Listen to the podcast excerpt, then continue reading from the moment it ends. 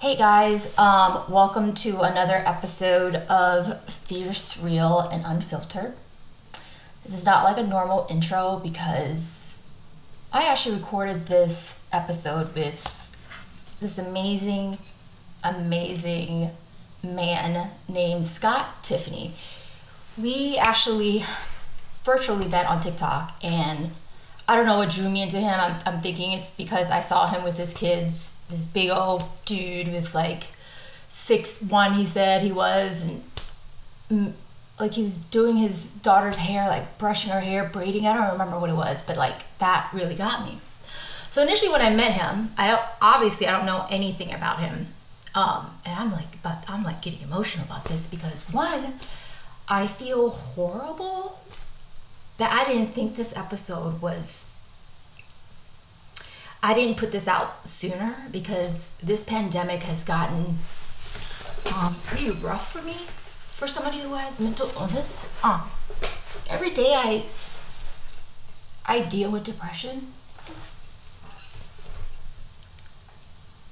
I had no idea I was going to do this, but I was listening to this playback with him before I post it anywhere, and this man has no idea how amazing he is and how far in life he's gone.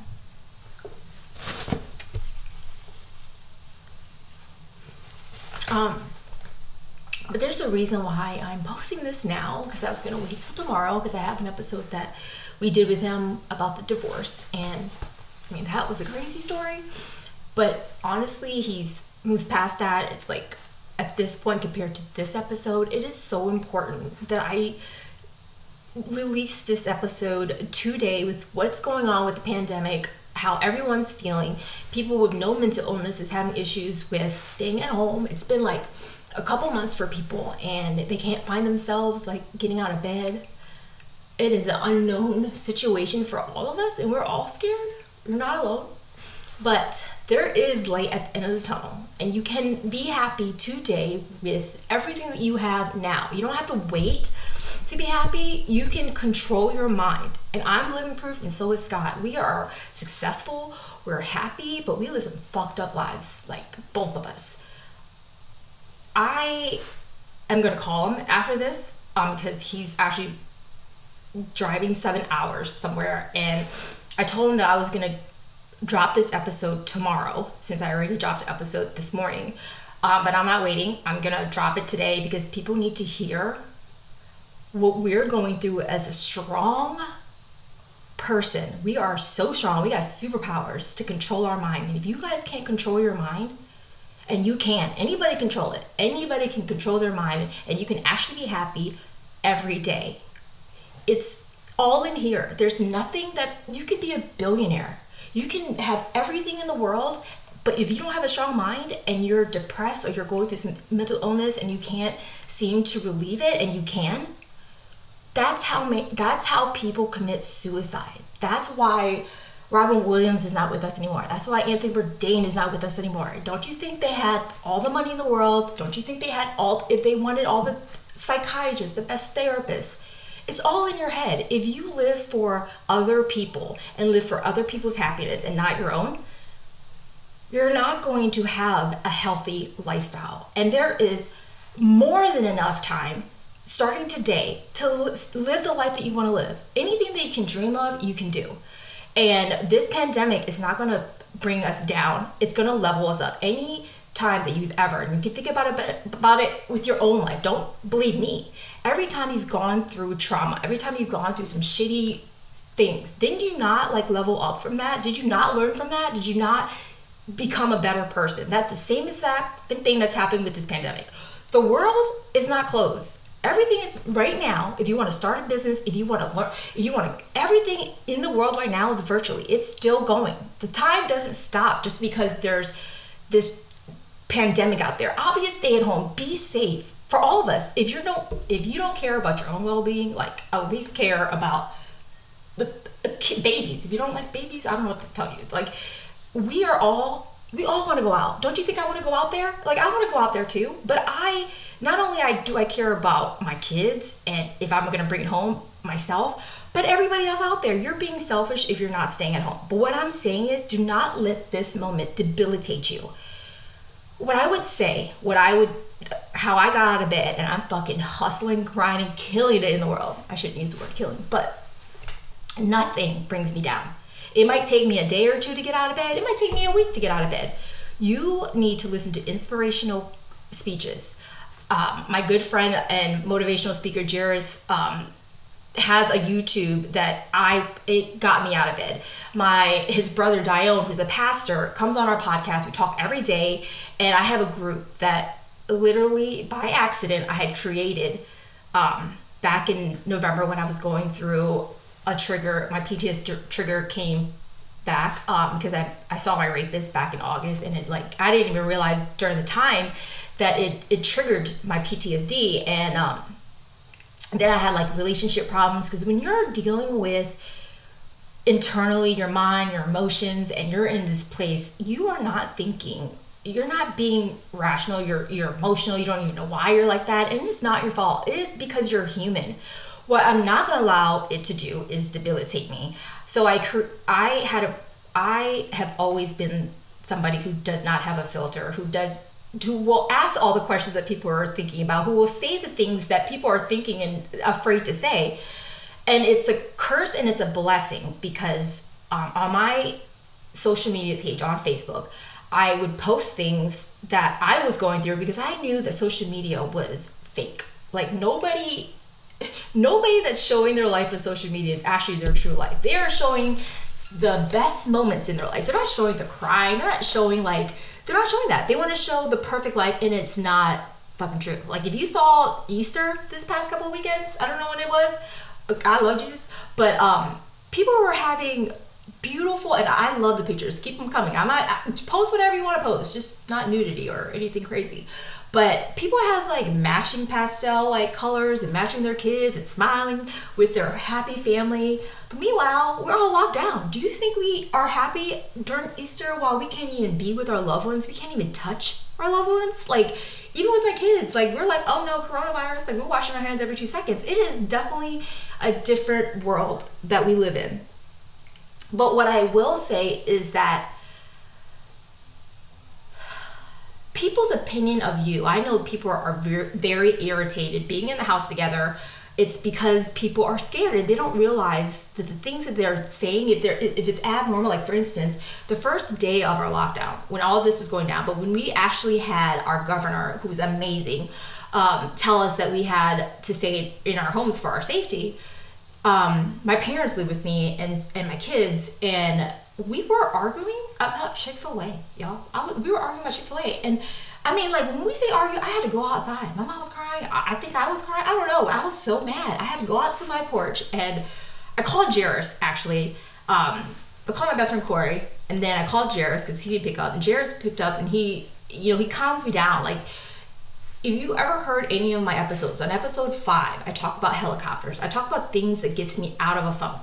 So my helicopters are things like um, I call my therapist, I call my friends, I listen to inspirational music, I um, Kevin Hart is like my favorite comedian, and I he's literally on my background. Like I have to have comedy behind me, and there's a lot of things that get you out, and you have to find that and like grab onto it right now. Because the moment that you get out of this funk is the moment where you're going to find that you can do so many other things and grow from this moment. But when your mind is not clear when you're not at a place where you can't even like get out of bed or showering is a thing or like you want to drink at 9 a.m because you want to cope with whatever you're feeling i did that too. The first two weeks i was like out. I was my group members who i would you know there's over a hundred of us that i that i help and they help me. Thank god i have that group because social media won't allow me to be myself. Like I could not post on my public page what I really felt.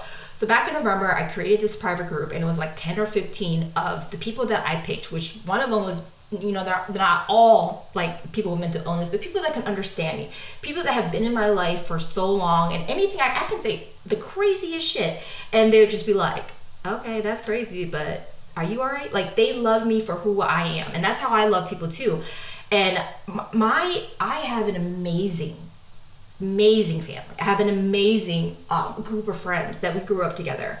But when you don't have mental illness and you say the wrong thing, and it could be just one wrong thing out of our 36 years of friendship, if they said that one wrong thing, it replays in our head because that's part of my PTSD. It re- the bad things that you feel that you don't want to feel anymore, it replays in your head. And that's part of mental illness. The worst thing that you can possibly think of that did not happen is your anxiety. Then you throw depression in there that makes you so sad. Think about the saddest day in your life which for me it's my grandma passing away because she's like my my rock, my everything. Like when it's really bad for me, and I never used to be a church person, and now I'm like all about God.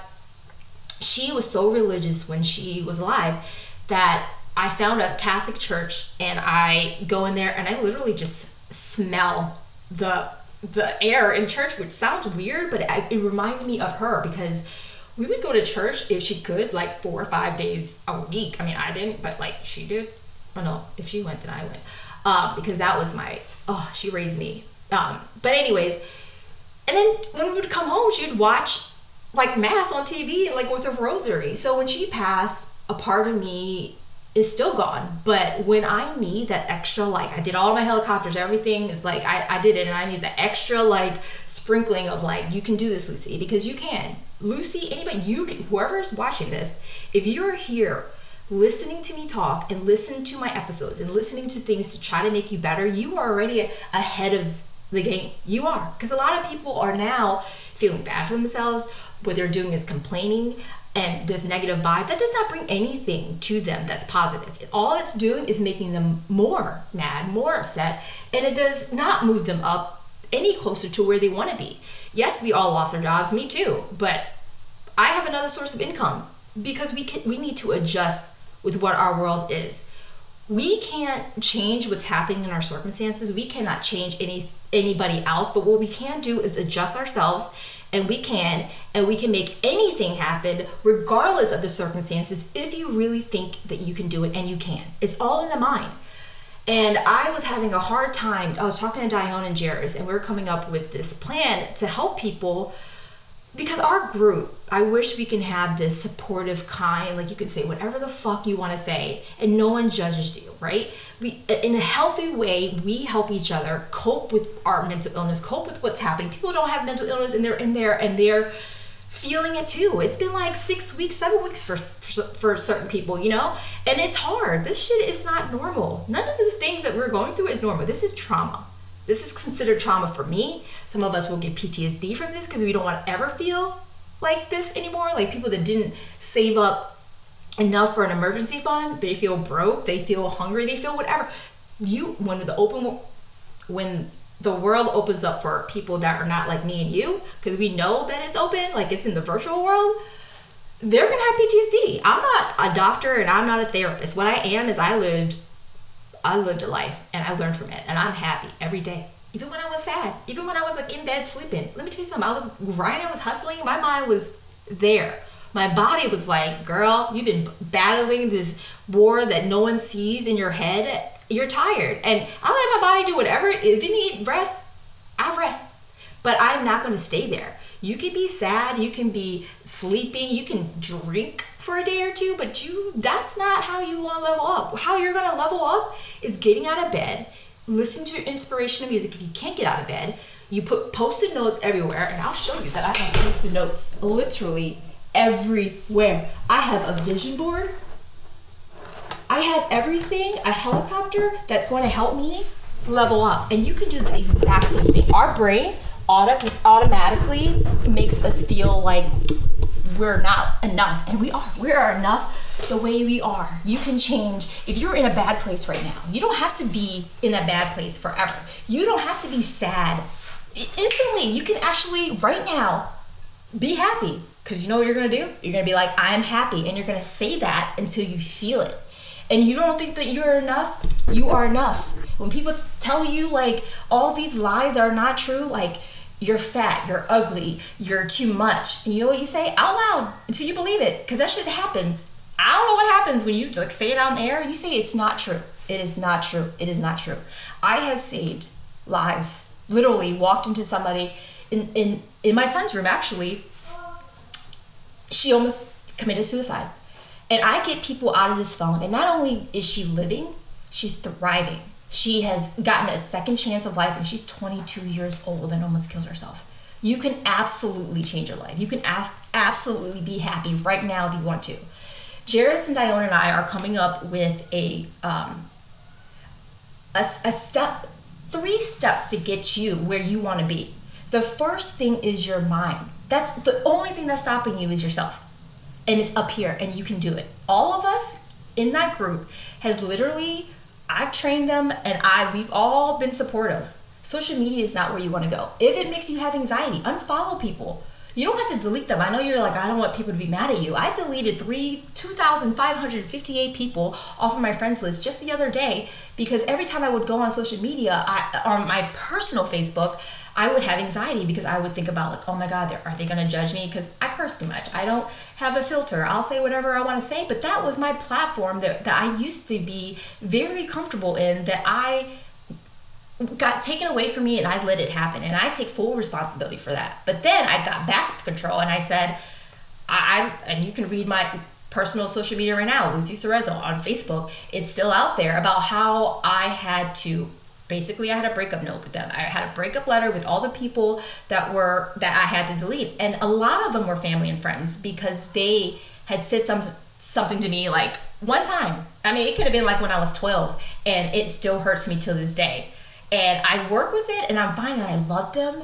They love us, they just don't know how to love us. You have to understand that sometimes we have to step away from our own ego and our own emotions and our own thoughts about what we think people feel. We are not entitled to ever judge, ever say that you understand someone's feeling when you absolutely do not. Um, the only person that can judge us is our maker. Whoever you believe is your higher being, whatever you think it is, that is the, that is the thing that judges you. You are as a human being, we can't judge each other unless your hands are clean um, from all sins, from all bad things. You never cursed anybody out. You never uh, thought bad about somebody. You never said that state, whatever. That's still like sinning. So, whatever. But nobody's perfect, and you don't. No one gets to do that. I don't get to tell people how to feel. I don't. I, look, you can hear this, and you can take whatever you can take from this. Um, but my whole entire life, I am dedicating my entire life now leaving my six figure job. I had an amazing and very successful um, accounting firm, and I'm still doing that. But what I come to realize is that I have always lived on this, I've always walked on this path to help heal people, to relieve people from themselves, from that like tightness in your in your chest like that sad feeling that you get you're like what is this feeling why am i so sad and if people allow me to help them I will do whatever I can that I possibly can. I am an empath and I'm not able to work with multiple people at once, one on one. But what I can do is tell you what I've done that absolutely works for me, bringing professionals on my platform and have them also give them their own insight because we all, you know, we all think different ways and we cope in different manners. But what you what I want everybody to know is that we're going to get out of this. You can absolutely be happy right now you can absolutely you can change none of anything that you've done in your past does not define you. And I, I'll tell you one story that literally I was working on myself, and this is the one story I, I can't believe I'm about to fucking drop this. I'll tell you one story that in my group I had so many people debilitated over something they did many, many years ago, and they could not forgive themselves. And that is the biggest thing that you can do for yourself, this present that you want to, that is priceless for yourself, is forgive yourself. As long as you don't make those same mistakes over and over and over, do not define your, your past that you are that now. You're not that. Everybody can change. I dealt with my mental illness because I didn't know I had dep- I didn't ha- I have depression, I have anxiety, I have PTSD, I have OCD, I have ADHD.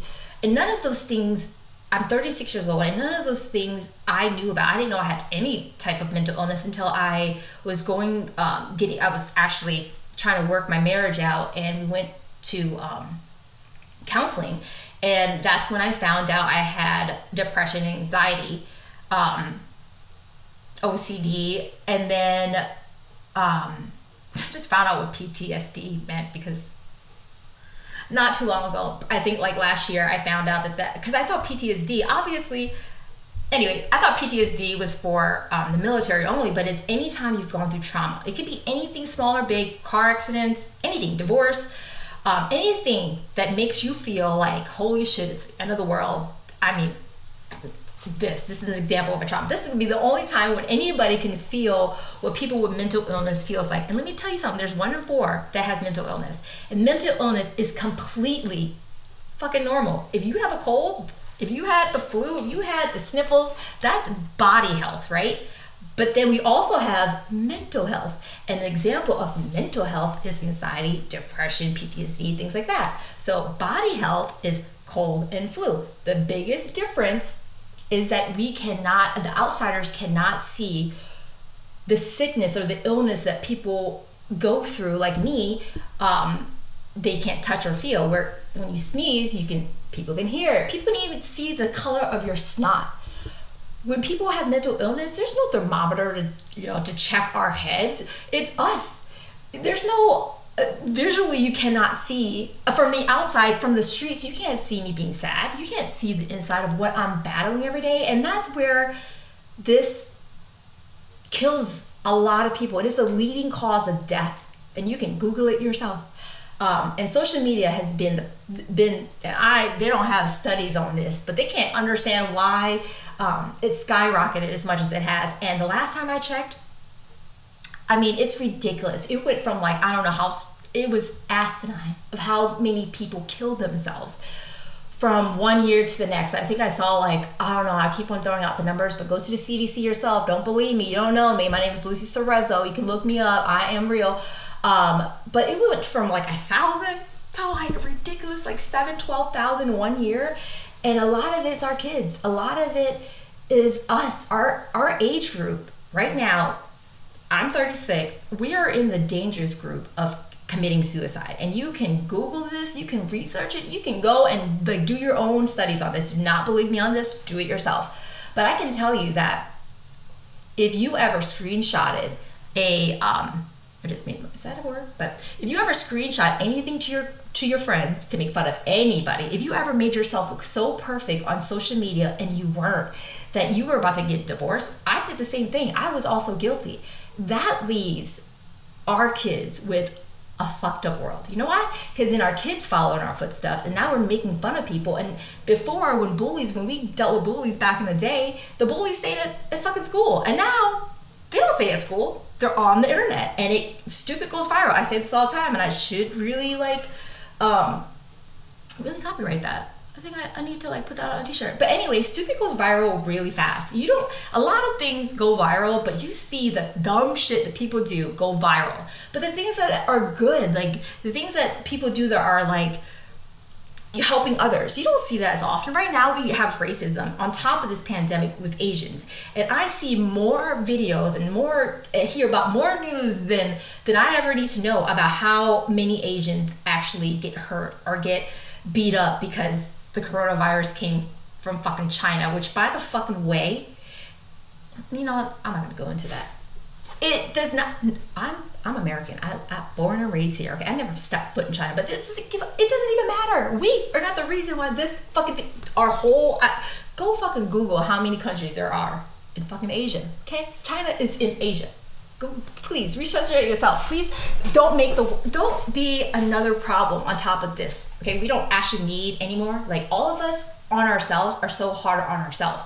So Dione Jairus and I are coming up with something that we can help others feel better about their situations now. We can't make you rich. I'm not saying that. I'm not saying I'm not promising nothing. If you do exactly what you, we've asked you to do, you can absolutely be fucking happy today and we're coming up with it now. We're actually have a meeting um, later today. And i will post it on my website. I will post it on social media. I'll have you know i'm sure they're going to post it on their social media so that we can reach as many people as we can. Maybe today i mean hopefully listen to this episode. It has taught you something about yourself.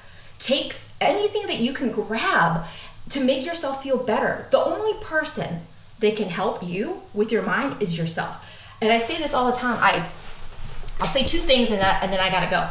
But one, everybody has gone on an airplane, most of us. And when the oxygen mask comes off, drops down, um, they say to always put your mask on first before you you give it to your child because if you don't help yourself first, you're not able to help your child. You're not able to help anybody. Like you're dead. So the same concept with life, with everything that you're going through. If you are not happy with yourself, if you're not at a place that you want to be at, you can't give advice. You can't be the parent, the sister, the, per- the friend, the spouse that you want to be if your mind isn't where where it should be, which is positive. And you can absolutely change your thought. Absolutely, you can change that. You can't change your circumstance, but everybody makes decisions off emotions, and that's where we fuck up. That's where we end up in a place that we don't want to be. And you can absolutely make a situation really, really bad. Um, that's really bad that you think actually have a, a positive outcome. So the second thing I want to say is um, I have Dory brain. So the second thing I want to say is oxygen. And what is the second thing that I want to say? I have Dory brain, which it actually, when I uh, was doing my PTSD, I went to our marriage counselor and she told me that I had PTSD because I kept on having these um, these flashbacks of my um, rape that I had that was done to me when I was a toddler, and I didn't know I got raped until I was 13 going to health class. But she did some type of thing, like she was like, "Oh, I work with you know people with um, trauma, and I can you know you can absolutely not erase the memory, but you don't have you won't see it 3D anymore." I was like, at that point, I'm like almost 30 or 30, and I was like, "Yeah, whatever. Like I can sure I'll do it. You know, what's what's what if it's gonna help me, I'll try it." So she did this thing, and I literally did it, and I was like, "This is." You know when you go to school, you listen to like right ear. Did like, do you hear that ding? And I'm like, yeah. It was like that. Was, so I didn't, I didn't think it was gonna work, and it fucking worked, y'all. Like I used to wake up every morning and think of anytime I had a quiet moment, and that's the reason why I always have to have sound behind me. I think about, I get the flashback, but now it's like blurry. Well, before it was blurry, and then my trigger started, and now the flashbacks are coming back, and I had to work I had to work on that and, and I, I worked it out because I know my body and I recognize it. But you need to, oh, this is what I was gonna say. We can, we love our kids. Well, a lot, most of us do. There's some parents out there that's like all over the place. But um, we love our kids, but we can't, we can take our kids to the water, but we can't drink for them.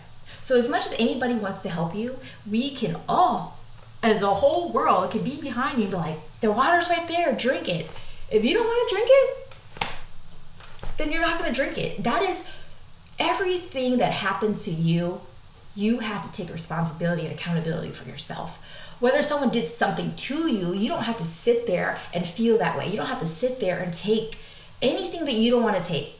You can absolutely be healthy. You can absolutely be happy. You can actually cope with your mental illness in a healthy way and not try to numb it. Because if you numb it, you're not all you're doing is covering up your feelings and it just will just get worse because it will come up in some type of way um, in your lifetime so i want you guys to be strong out there be positive put post notes say things out loud if you have things that are running in your head and you can't seem to like go to sleep write all these things from your head into a journal and that really helps take a shower 30 warm shower 30 minutes before you go to bed it relaxes your body do not take your phone in the room. I don't have a TV in my room. I, I have um, white noise in the background. I read before I go to sleep. All these things that you need to do to better yourself is out there for you to Google. Every things are free out there to help you.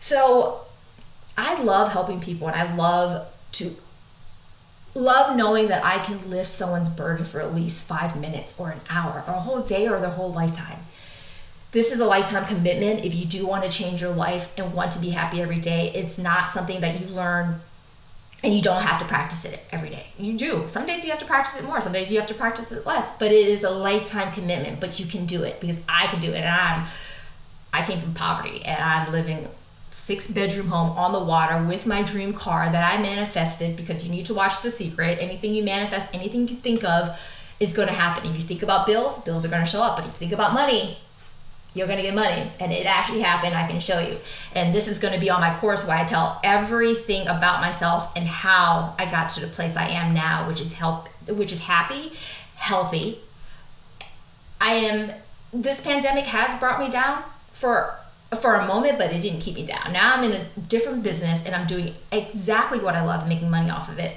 so please be mindful of your body. Please be mindful of how you're coping with this. Please love yourself enough to know that you can absolutely be happy.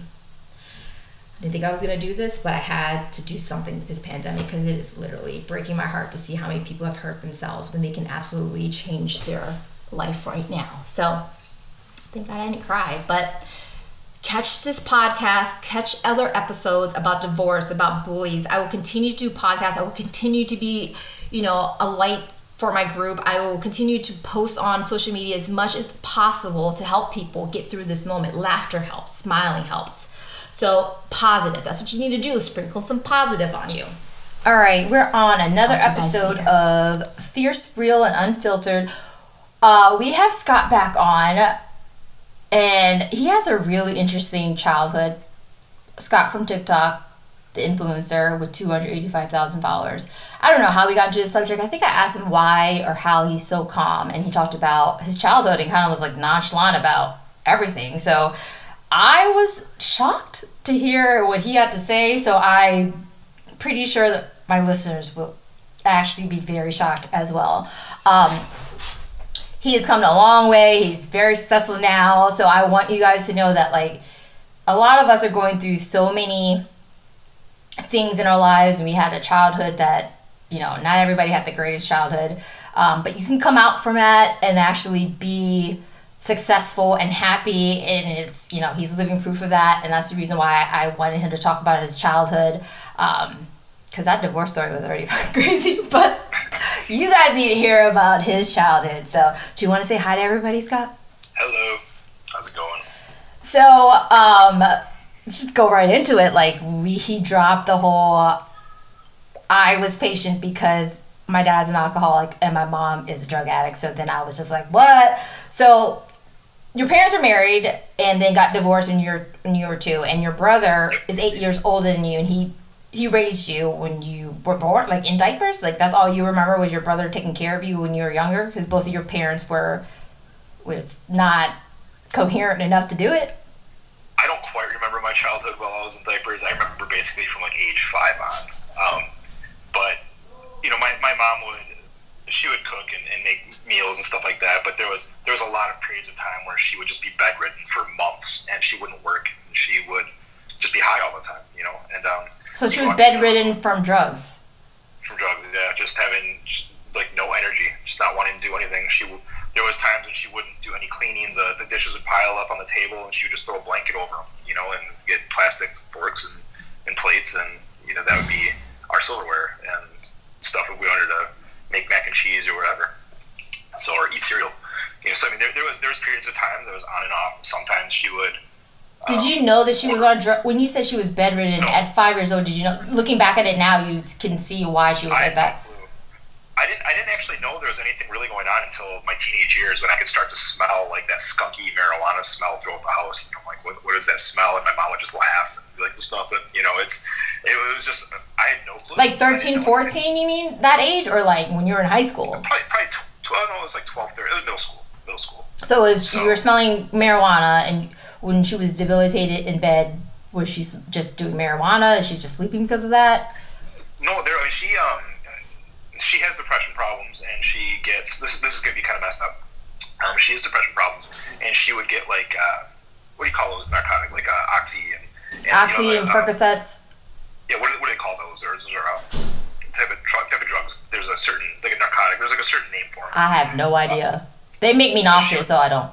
No. Well, she she would get those as prescription, um, and she would. For that's for pain though. Mm-hmm.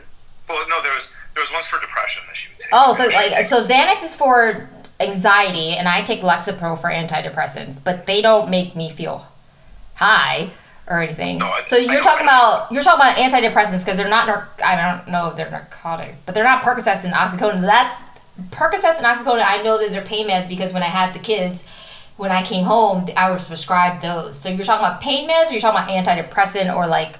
They're, they're antidepressants. She was getting. Well, she was she was getting pain meds for a while too because there was a car accident.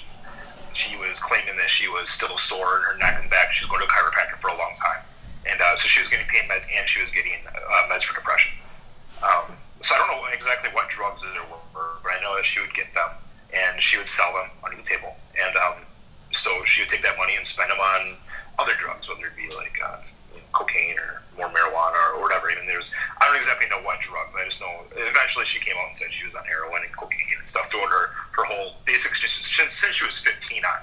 You know, she's she's been addicted to drugs, and um, so she would she get the uh, medication pre- prescription, sell them, take that money, spend them on other drugs, do the drugs, and it would just be a not an ongoing process. And um, she eventually got caught for it later on, um, like twice. I think she got caught for it.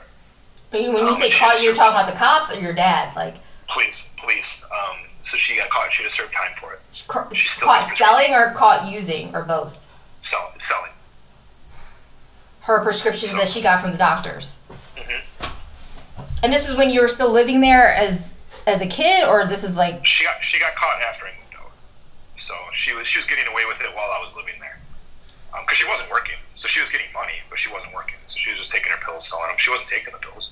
Um, she was, you know, doing. So it must have been pain meds. It can't be like antidepressants because you can't sell. There's no.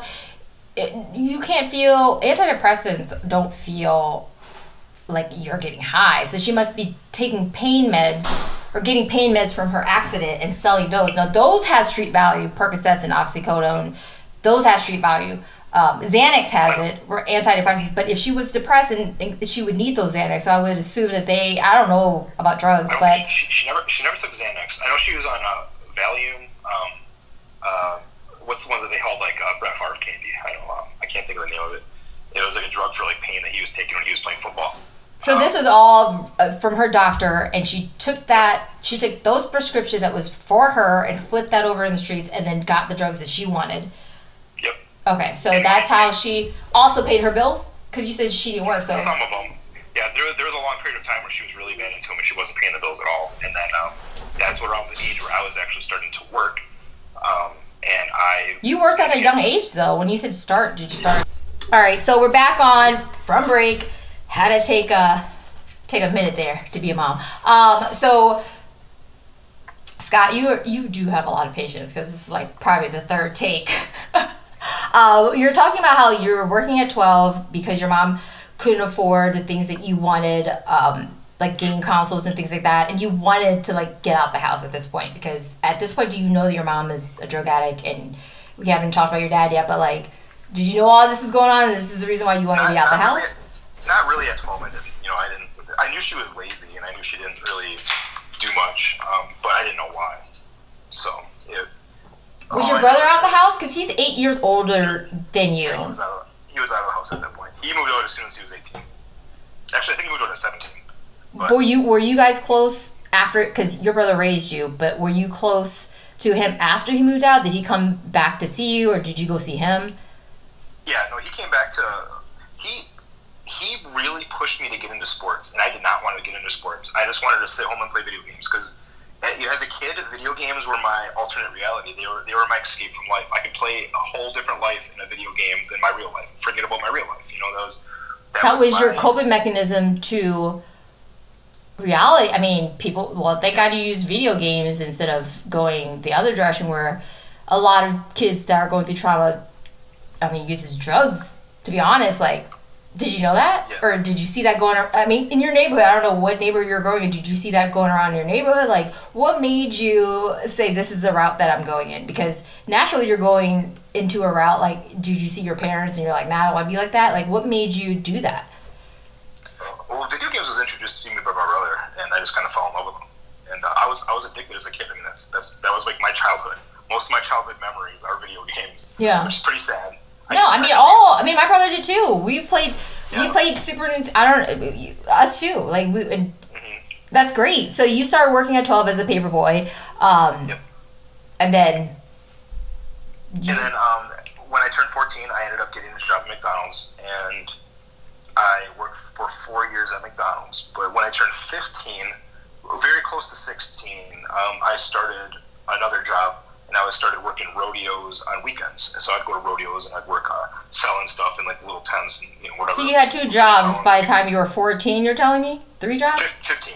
Fifteen. 15, and then, and then- 14. and then when I turned- The kids these days don't even work one. They can't even do their chores, and you're telling me you're doing two jobs. seven days a week after school, you're doing this. Like, Uh, yeah, basically almost every day. And then when I turned 16, I added a third job. I started uh, making stickers and stuff like that for a family friend late at night. So I mean, I would I would be working until three, four o'clock in the morning, and then I would go to school at you know seven, whatever, eight o'clock. Um, you so I- graduated high school, like I, doing I that did, with. I, I, I did have to take summer school one year because I was doing really bad. Um, I mean, how did your I- mom? Did your mom care at that point? Like, you had to go to. She didn't even know. She didn't really care. No. So like, so I, I, I did okay in school. I was actually in sports. My, my, my brother tried to raise me from a young age to get out of the house and go do things and be active because he was. And um, he, he wanted to get me into sports. I didn't want to get into sports. And then he, he took me to the gym and he got me to the gym, like, work out with me. You know, I was, I was working out with him since like the third grade. And um, so did he tell you why he wanted you out the house, or did he just say, "I have to do this and protect my brother and get him out the house, and he'll find out later"? Was he always trying to protect you, or he's like, "You need to get out. Mom and dad is not capable of taking care of you." Like, how did that all? As like, I mean, because he's still a kid. Like, how does he present that to to a child? Because you got you were a Yeah. child.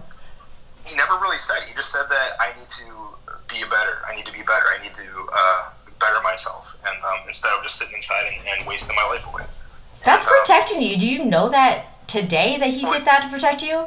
That's like serious love, right? Man, I don't know your brother, of- but we had a lot of situations where he, he showed like protection, protection. Like there was, oh boy, there was this one time. God, I can't remember how old I was. I had to have been ten. I think I was ten, and uh, I went and played video games at one of my friend's house. And my friend and his older brother, I was playing. I was playing a game with them, and I was beating them. And my friend's older brother got so mad, he took my game out, which I saved up and bought myself um, out of my birthday money, and he drop kicked it.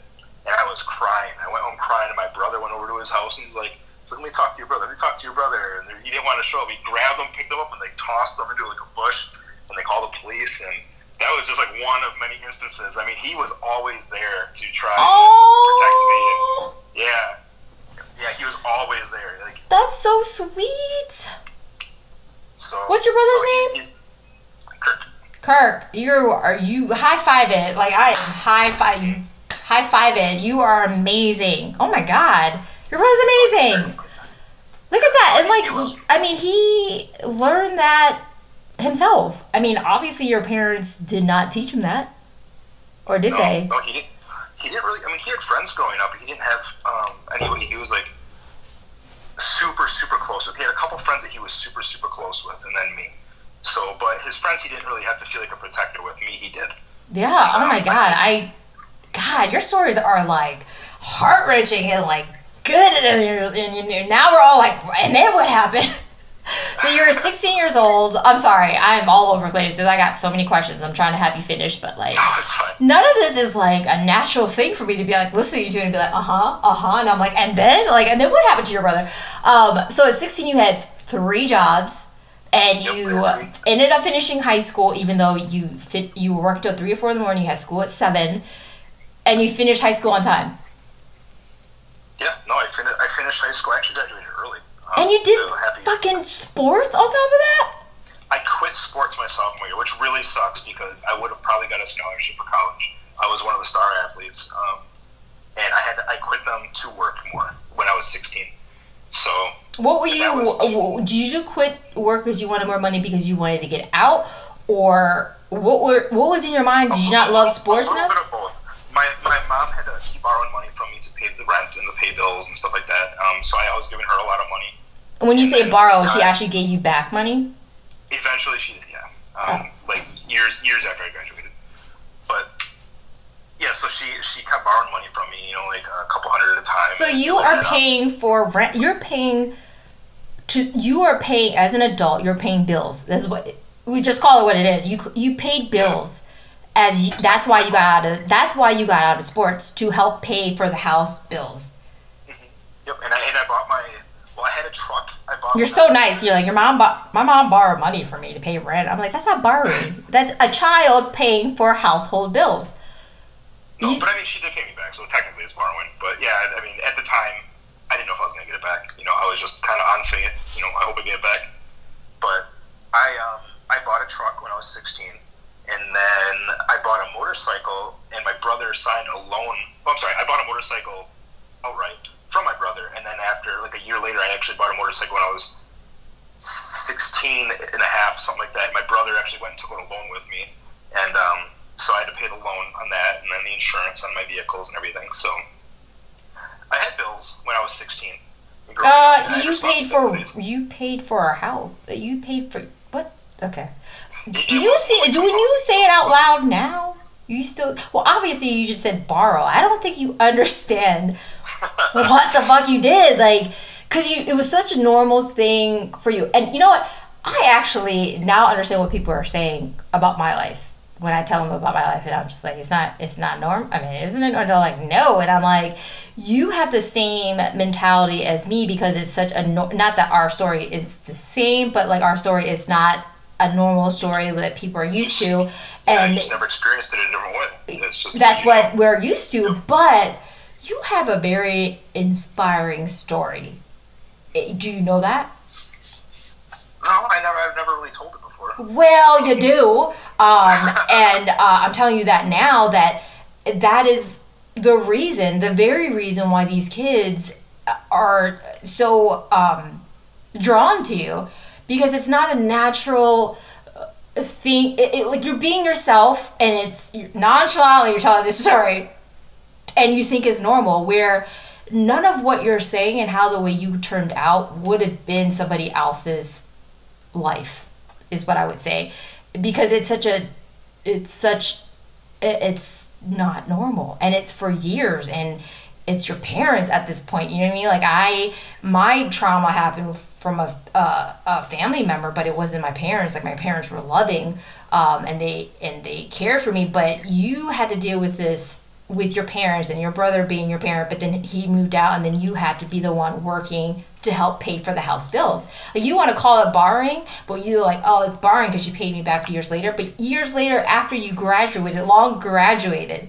that is paying house bills and it's probably like the mom guilt of paying you back but do you realize like you're an amazing human being and this what you're doing right now altogether being uh, so patient with your divorce and how your kids love you and how you're an influencer on TikTok and all these other kids are like, I wish you were my dad. Like, do you know what you're doing to like the world and your energy and how positive you are and how much you've inspired people just being you?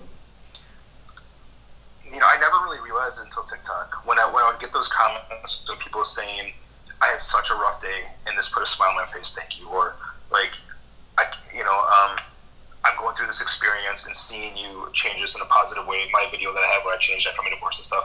Um, I'm really happy I saw this. Like, it's little things like that that made me realize that I was being inspirational people. Other than that, I just never really noticed. I'm telling you now, like you can write a book you can it could be a movie on your story it's such it is not a normal fucking story let's just say that i mean your parents are still anyways let's just finish i i just wanted to tell you that that you're not fucking normal and you are an inspiration and your story is amazing and you're an amazing person for like having such amazing relationship with your own kids and trying to be this patient person with your ex-wife and like being so humble about it and not even knowing. That's the best part about this is that you don't even recognize it. And I I have to say that I'm very like impressed by how you're handling everything. So um 16 years old, three jobs, you finish high school, and then what happens? Um, well, uh, that's when my life totally changed. I, I made mistakes. Um, yeah, I wasn't I was an adult on some things, but in some things I was just I just wasn't going up. And, uh, I mean, you don't blame yourself for that because you basically had to wing it your entire life. Yeah. You didn't even have an adult to even look up to. I mean, you had your brother, but really he wasn't the adult that you needed in your life. And there's nothing that you could uh, everybody would have done it, they would not have even done half the shit that you did like all of us made stupid mistakes especially when we were fucking imagine when you're 18 and then uh, how because we talked about this how we how we're so different and 18 and then 25 and 30 and 35 is like literally so you're a different person like you're no more you're more knowledgeable and you know you look back and you're like oh i thought i knew stuff back then but no now i really know so i you know people are really hard on themselves and you are really hard i mean it's a natural thing for all of us to be but the mistakes every time someone makes a mistake, they always level up. I always say that like as long as you don't make the same mistake, you know, over and over, then that's you know, if you keep on making it over and over, you're fucking stupid. Um, but when you learn from mis- mistake and you take that on and you literally better your life, then you've it's it's a positive thing, and that's what you carry on and forgive yourself because that's the biggest thing is people are not able to forgive themselves. Um, so, anyways, you're a teenager and then you moved out of your house. What age did you move out? Like, did you move out? Uh, right, right. Uh, it was like right around graduation. It was like a week before graduation. Graduation from high school, you moved into your own place. No, I moved in with a friend um, that also went to school with me. I got him a job at McDonald's with me, and uh, there was a bunch of us that, that moved into the house, um, coworkers and stuff like that. And your So parents did not think this is weird because I guess your brother left at 17 too. No, my, my, my mom at that point was like, she was really mad that I wanted to move out. She wanted me to stay, and she was basically like, you know, I'll disown you if you move out. Yeah, because you're paying the bills probably. Yeah, but she was she was very mad that I wanted to move out, and I just didn't want to live there anymore. Well, was she mad because she would have missed you? Like, what was it? I'm just fucking assuming at this time, and I I should all have. we ever did, all we ever did was argue. I mean, from like 16 to 18, all we ever did was argue. There, it wasn't a very healthy relationship. Um, And your so- dad's out the house already at this point.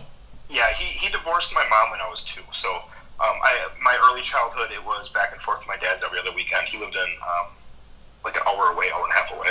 So Did he remarry, or he was just out there living? he had a, he had a girlfriend probably when I was three, um, on all the way through my high school, and then they, they separated a couple years after I graduated. But so I had I called her my stepmom because I mean she was Yeah, him, she. you know. Yeah, So you know I had, she was um, she healthy? Was anybody, any adult healthy in your life? She she was a sweetheart. Uh, um, she was a really nice lady. So we got along with her. Oh, hold on. I mean, It is. Call her mom. I can't hear you. Hold on. I think it's like Yeah, cutting in and out. I can hear you. Now. I can hear you now. Okay. Okay, So, go ahead. it- it's kind of funny because um, my my brother growing up, like he bullied the crap out of me. You know, it's that brotherly love, and uh, oh, like I, I did not expect to be as close to him as I did when I was younger because I hated it. You know, I hated he always picked on me, and you know, I, I always lot of a lot of the kids that come to me and they talk about their brothers and their sisters kind of bullying them and getting um, getting in that aspect. I tell them, you know, I was like, I kind of went through the same thing, and I said, and me and my brother are the closest, like to each other, like period. Like there's nobody in our lives aside from our kids that we're as close to. And Mhm. um, I was like, it's kind of, it's almost like a process, you know. It's it's it's better that they do it than somebody that you don't know because they have love behind it, you know. And it's uh, I don't, I can't tell you when it changed, when it turned. Maybe it was when he became protective and and stood there for me, and then all of a sudden, you know, I just like like we became super inseparable. And, Yeah. uh, And you have that relationship now, which is amazing. Yeah, definitely. I mean, like we, it's hard to not talk to him every day. you know, Yeah. it's, really odd. But yeah, um, And then you got married when you were. Oh no, you met your wife at 19. You guys went to school together, and so then that whole thing started. yep. Um, she she just moved back from her uh, ex husband. Well, he was still her husband at the time. They weren't even filed for divorce. But she came back um, at 19, and then we got together right before she turned 20, and uh, so that's basically how that started. And um, I always, when I was when I was a young kid, this kind of weird. I always really wanted a family. I always really wanted a wife and kids. And whenever I was a kid, that's the game I would play all the time. My favorite game to play was House. I just always wanted a wife and kids ever since I was. I really wanted a family. Do you know why you're like that?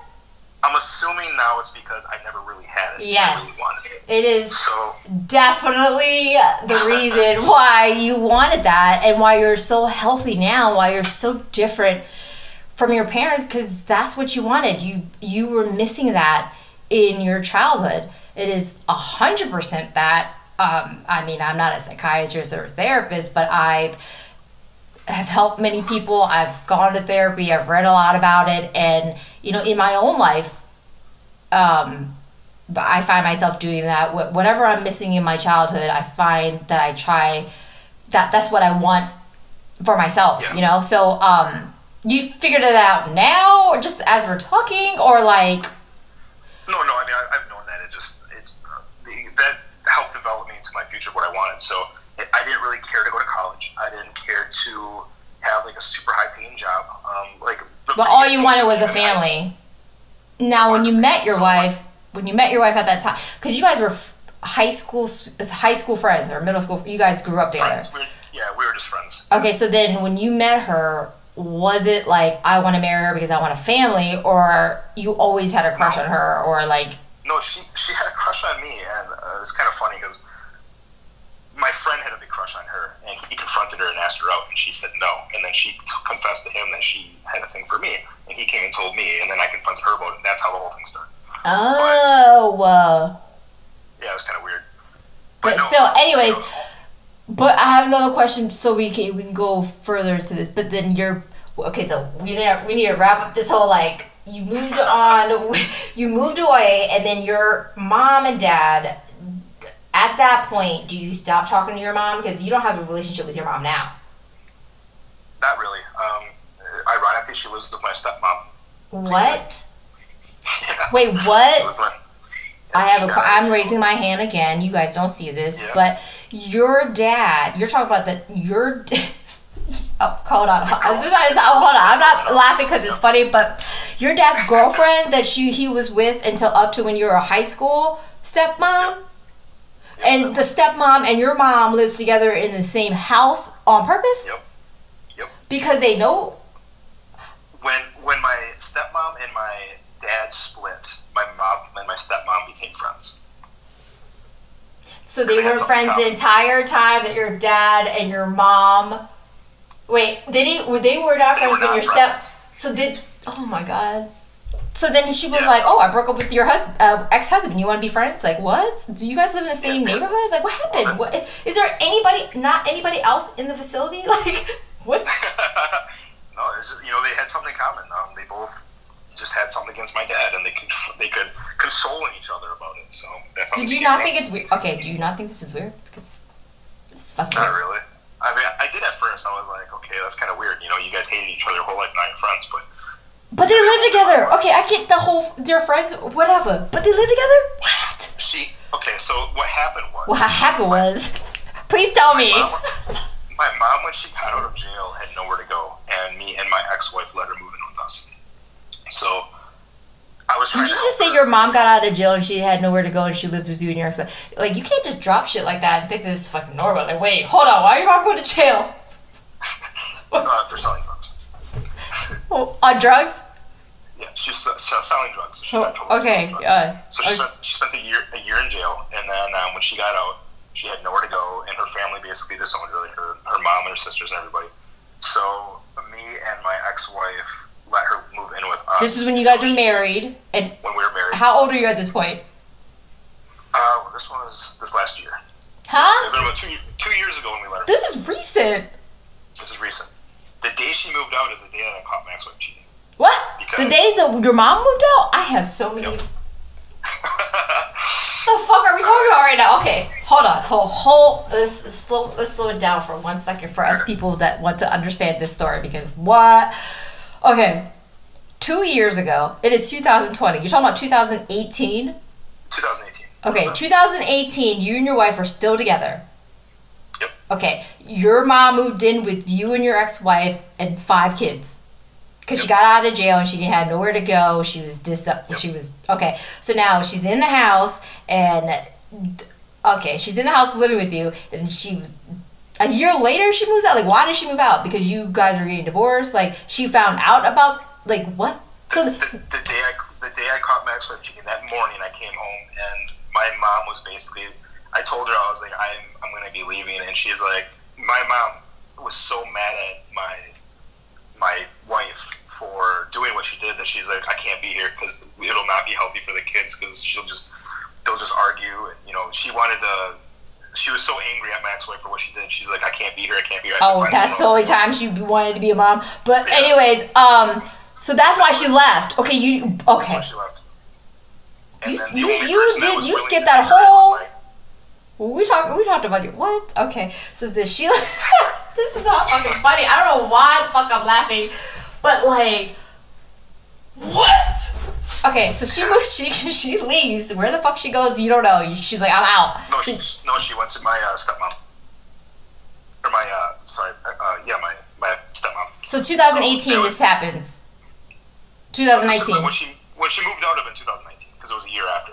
She moved in in 2018. A year later, um, she moved out. So she lived with us for almost a year.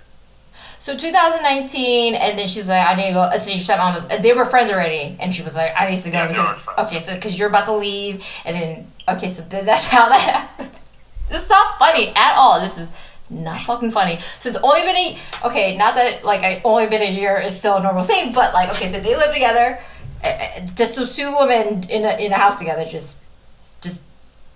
The only thing they have in common is they're both with your dad, married to your dad. My my stepmom has so it was them two and her boyfriend. But your So- stepmom is not into drugs. She also was, yes, but she never got in trouble for it. So it was. It, the reason why we could have had her move in earlier, but we didn't. We didn't think it would be a good influence on her. We always thought that me and my brother discussed it would have been better if she lived with me because I could have kept an eye on her and kept her out of it. So you wanted to take her- that responsibility, which is gr- ama- you got five kids, and you were like, "Oh, I'll take my mom too." That came out of jail. This like, so your your mom got back into drugs, or is she not it back in like what is happening? Like, As of right now, we're hoping she's not, but. but you don't talk to her enough to know. You're basically like washing your hands with it, and you're moving on with your own life. Yeah, I mean, I mean, she sometimes she comes to the uh, the kid's birthday party. Sometimes she doesn't. You know, it depends on how she's feeling that day. If she's she wants to stay home stay in bed or whatever. Um, it all depends. Kind How does it make you feel now as a 33 year old man that is a father and knows what it means to be a parent to see your mom still in the same playing the same role of this drug addict? I, I figure it's best for me mentally not to take responsibility. It's not your responsibility. Say, exactly. Oh well. And I'm think it's like thank God that you can separate that and understand that that's not your responsibility because that is a heavy burden on you. But it seems like you've really just cut things out. But are you dealing with your emotions about it, or are you just fucking numb and trying not? I have no clue. I just, I just, when I cut my feelings, I that's it, and then um, I just keep on going. I mean, I don't, I don't ever have pent up rage. I don't ever have feelings that I feel like just like build up over time. I mean, You don't I, have any resentment. There's No, no. nothing like you're just like whatever. No. This is how it is. Like, and I got to move on. What makes you Yeah. think like that? It's such a hard thing for me to even grasp because I am not dealing with that trauma in my life that you're continuing to to deal with. But you're not don't know, dealing. like- Like, how are you? What? I'm able to separate myself when something's not my responsibility. When when I get to the point where it's like there's nothing I'm in control of, I pass it on and I, I just say it's not part of my responsibility and I don't think about it. So How do you not think about? How do you tell people not to think about it? Your brain is. Is there any coping mechanism that you can tell somebody? Because that's really hard to do for somebody to be like, I, you know, you can cut that out. I mean, it would. It's easier said than done, is what I would say about that. Or is it just something that you've are numb? ab- Like you've been dealing with this your whole I entire just life. Numb. Yeah, I just I just been like that ever since I was a kid. I, I just if if I uh, if I dwell on things, it eats me alive. So I just taught myself not to dwell. I don't know how. I just some things that really really matter to me, like like um, during a relationship with my ex-wife, I would dwell on things that happened in the past, and it would eat me alive. And uh, When you say "eat me alive," it's what are you feeling at that point when you Like, say I- that? like I, I just couldn't stop thinking about it and I, I would think about um, you know is, is this the whole truth? Did this actually happen? Um, could this have happened? You know and I, I think the worst all the time you know. That's anxiety. Uh, Do you think you have mental illness? I, I'm very well could. I don't know. Never really looked into it. So you know that I mean I'm not a doctor, but what you just said was anxiety is what you're feeling. Um, when you when I mean, your mind goes would to the worst case scenario, and it happens often. Like it could be in any scenario, and it's your daily life where you're literally dealing with that type of um, thinking. Because one in four people have have mental illness. It's not something that is rare, like at all. But men mostly don't talk about it because they in society makes them feel weak about it. But suicide rates are very high with men, um, and they are very well dealing with it. But that's how they're dealing with it is is you know they push it away but do you feel like you can't talk about it or think that you have it because of society how it makes you as because you're really manly like this dude is like six what six one six two whatever and you're like really muscular you're like this like if i saw you in the streets i wouldn't be like i would not mess with you like you're a big dude but like as i'm doing my podcast and i'm talking about things on there i have friends who are like pretty big they're bigger than you your same size wife and kids dealing with all the stuff and they privately text me or messaged me and was like, I feel that. I feel because in one of my episodes, you you heard up to episode four, right?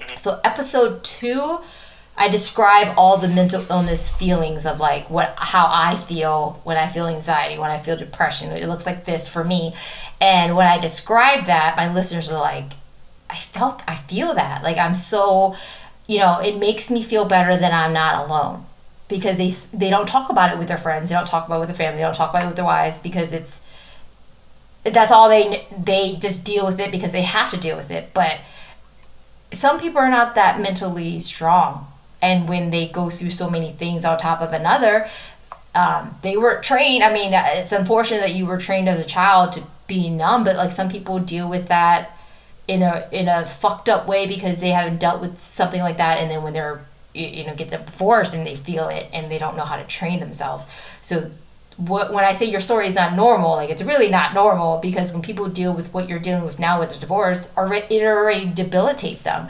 So i'm not a doctor but i would say that they did, they weren't trained their mind wasn't trained to do that and naturally you know we, we feel sad and it, some of them don't make it very far in life like they're dead. Um, so how do you even as a man how do you help say your son's going through this and they never had mental illness and they didn't have they didn't have your lifestyle and like they you know they didn't get trained and they end up getting divorced and they're like i this is eating me up. And you are like oh i can just push it away because you've been trained but they haven't been trained. So how would you tell your kids how to like cope with it? Well i i from an early age i try to uh, train my kids to be I shouldn't say independent, but to learn how to deal with their emotions without relying on other people.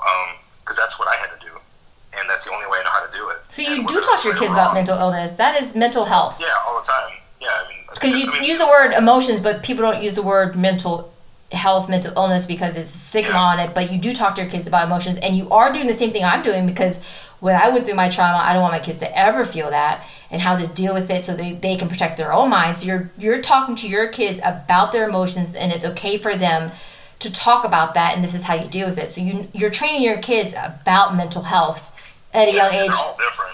Well, all the kids are different. Yeah. Great. Both my kids have different types of mental illness, but did you yeah. realize that you were doing that? I mean, I, I, I, from day one, I knew that especially in today's society with social media, that they had to be strong. They had to be able to handle anything that came at them and prepare them for life when they're growing up and, and jobs. And I had to grow up very early too, and um, I didn't really live much of a childhood. Childhood, and I, I still want them to live a childhood. That's how yeah. I want. I want them to run around, play games, play with their friends, so on. But when they come into their situations where they don't know what to do, I sit back and I, I tell them to evaluate everything and and ask them where is the importance of what's going on right now, and and is the way that you're reacting needed? You know, are are you over? Think about this. Are you overreacting, or could you handle this better? Um, because it's not really as important as you feel like it is. You know, and they they sit back and they're like, "You're right. This, this, this is something small. You know, it could be worse," and um, and it calms them down. And that's that's one of the things that goes through my head all the time. You know, it's like this is bad, but it could be worse you know. Um, and it's helped them obviously because your kids are. I mean, I've gone through their videos and they're such. They look like such happy kids. Um, I'm assuming that the mom is. I mean, she's a good mom, but like they're respect. I mean, I don't know how she's raising them, but they seem like very happy kids, and I'm assuming that you talk to them all all the time because you're you're very like you do your daughter's hair. I think that was the first video that I liked, and I was like, oh my god, like this is a big ass dude like braiding like brushing hair um, and playing with your kids so like it's natural like that because you wanted that as a kid and you, you look back at it now and realize that that's what's happening but obviously when you're doing it it's you're not thinking like that in, in reality, that's how my brother was for me. You know, if, if I go back and I think about it, if I didn't have my brother in my life, I very well could have gone into drugs. I could have gone into drinking. I didn't have anybody to guide me any other way. And he tried to guide me through sports. He tried to guide me to better myself, to to be as strong as I could, and to to be uh, to be where I could I could be happy with myself. And and when I would do sports and I realized how good I was at sports, it made me feel really good about myself, and, and it made me want to better myself. And when I did team sports, it made me realize that there's other people in my life and I'm not alone. You know that other people are going to need to rely on me to do things. And and when I would do things in those sports, and, and everybody be like, like yes, yes, you know. Uh oh, it's cutting in and out. I can't hear you. Oh, I'm sorry. No, no, I heard that. Now that you, now that I think about this, and I have to talk to my husband about this, he loved playing football, and I think it's because he felt a part of a family and he always wanted the kids to. Well, first of all, my kids can't play football. First, they're Asian. Okay, they, they will not make it, and they're not going to the pro NFL. Okay, do some math. Do something else. Like your ass is not doing football. Because I heard my cousin. I heard a story about. I have two big cousins that played football, and you know they can handle that because they they they big, right? My kids can't. But I remember them saying freshman year, sophomore year, one of their friends was paralyzed playing high school football. I was like, we are not going to the NFL. I don't need my kids to be paralyzed. So like I never got them into that. But my ex husband was like this star quarterback and he still talks about it and like we live in a small town and like I actually still hear about it but then I would people would run into us and they're like, "Oh my God, it's Eric Cerezo, star. Is your you have two boys? Are your boys playing football?" And I was like, "Hell no! Like they're not. Look at them." look at them. But now I understand what he's saying that like he felt a part of a family because with his story is that he um his dad remarried to actually my best friend that's how I met my husband, my best friend's mom and you know they had three kids and he was like the older kid and like he you know with the age gap and things like that he you know was in his own world but he felt like a family there and now that that you said that. Now I understand where he's coming from, and it's like clicking now. A lot of things are clicking now with me and my ex husband. How he and even for him because we never talked about any of this. Like you heard on episode three, like a lot of those everything that we talked about was literally nothing we ever talked about before. Like him talking about how he felt abandoned, and I'm like, you never fucking said that before. Like you mean what? Like none of those things were said before. Um, so now that like because you, I mean, I didn't know I had mental illness until I was almost 30. So none of those things clicked until I went to, you know, for marriage counseling with my ex husband. So when I ask you these things, it's because I didn't know. Like, do you know that you were talking about mental? Did you know that you, you know, none of this because I'm not. We're we're we are used to our lives the way we're used to it, and we go about our business because we're just trying to like make it another. Like we're just doing what we're normally doing. But when people look at our lives and we tell our stories to people, they're like, "What?" And I'm like, you know, because I'm doing this to you, and you're like, eh, you know. But now I understand that like our story is not fucking normal. Like none of you.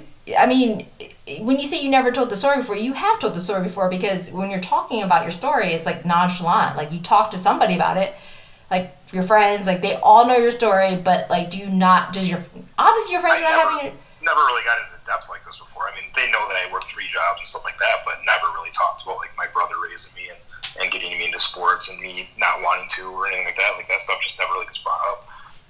So when you're with your friends, are they doing the same thing you're doing, moving out same age? Like, are their parents like what? Like, why is this not like, hello, this is weird? Like nobody told you that. I, I was very. I don't know the the term to call it not inverted. But I I barely had friends. Um, in school, I was the kid that would sit by myself and people would surround themselves around me. I would not surround myself around people. So I just, I could care less to have friends. I didn't, I didn't really care to have anybody in my life. Um, is that when you think you started feeling numb about that? Is that when you probably started training yourself then? Like, I don't want to have feelings. I was heavily bullied as a kid, and I just didn't trust people. And uh, yeah, I don't know. I, I did not. I did not want to be around people. I didn't trust them. Um, How are you so you, like? You are so positive and so patient, and you didn't even mention anything about bullying. Like all these things is so much for one one thing that you've gone through. And someone said this to me, and it literally hit me. What they're like, they said to me, they typed and it's in black, uh, black and white, and they're like, one thing that you've gone through would have put me on my knees. And I have to say the same thing to you. That like one thing that you went through would have like literally I can't imagine because I've never gone through it. Like, do you ever feel that your life is a book? Like, you've gone through so much and you should be so proud of yourself that you've, like, made it to be this amazing person and an amazing father to your kids. Like, do you see your, yourself like that? Do you see yourself as an inspiration? No, I just, I just look at myself as, as the next piece of the puzzle and that my kids are next and that they, I, I have to do my part and then let them raise up and, and take their journey and hopefully they can keep passing it on. You know, um, I don't I don't really think about anything more than that. I kind of have a very very small scope when it comes to who who I'm in who I'm important to. So uh, we're actually at an hour. Or I feel like every time we talk about something, I don't want to end it, but like I like to wrap it up within an hour so that it's you know so our listeners are able to like break off from this and like go on with their lives for the day because I could literally go on forever. But I always leave, obviously, with a good takeaway from this story about this episode. And what I would say to everybody listening your situation does not define you. You, whoever, and, and a lot of people, um, gets judged for the decision that they make, how they live their life. Like, you know, when I say that your story, oh, you're so nice to your ex-wife, and like, you know, I'm basically putting my thoughts on you. But whatever anybody says to you, whatever I'm saying to you, whatever that you you are the one that is living that life. You are the one that needs to know your truth and it doesn't matter what anybody else thinks. You cannot make anybody, you cannot make everybody happy. It is impossible.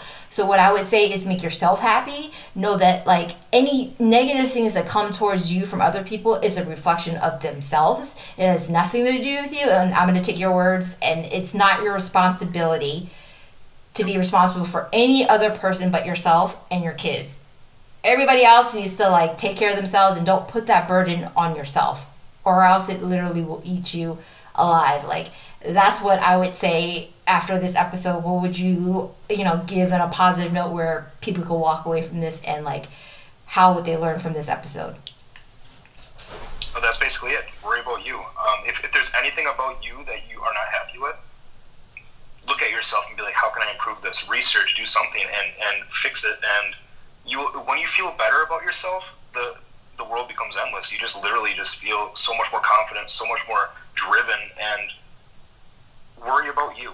Yes. Don't worry about bettering other people. Just worry about bettering yourself. Fix your fix the things you are not happy with, and um, focus on you. And uh, life will be much easier if you don't try to take the burden of other people's thoughts. No, it is not your thought, and keep keep being positive with everything going on uh, with with the coronavirus and like how we're dealing with it as a, a, a, it's a global pandemic. Like it's we're all dealing with it, and if you do not change your thought to be positive you would not end up very well protecting your mind and that's not the road that you deserve to be on. You deserve to be loved. You're worthy enough to get through this. All of us are. And you know if you need anything uh, to remind you it's you know we have google we have youtube. There's so many inspirational um, speeches uh, affirmations that you can read. There's so many things out there that you can put your hands on um, to help you because it, i'm not saying that it's not going to be hard but it's it is possible. You have two living proof of people living with, you know, we grew up in not a very great childhood, but we made something out of ourselves and we're going to continue to do that. And both of us are strong mentally. We are looking at life positive um, because going the other way is deathly. It's not something for us and it should never be anything for you. So, thank you for listening to this episode. Scott, you're amazing. This is I can do so many more episodes with you. Um, I'm so glad you. I mean, it's like late. It's one in the morning here in um, Maryland, and in Wisconsin, it's midnight. So. thank you for like everything. Um, Thank you. Thank high five it. Like I am loving all our episodes. Thanks guys for listening. Until the next time. Bye.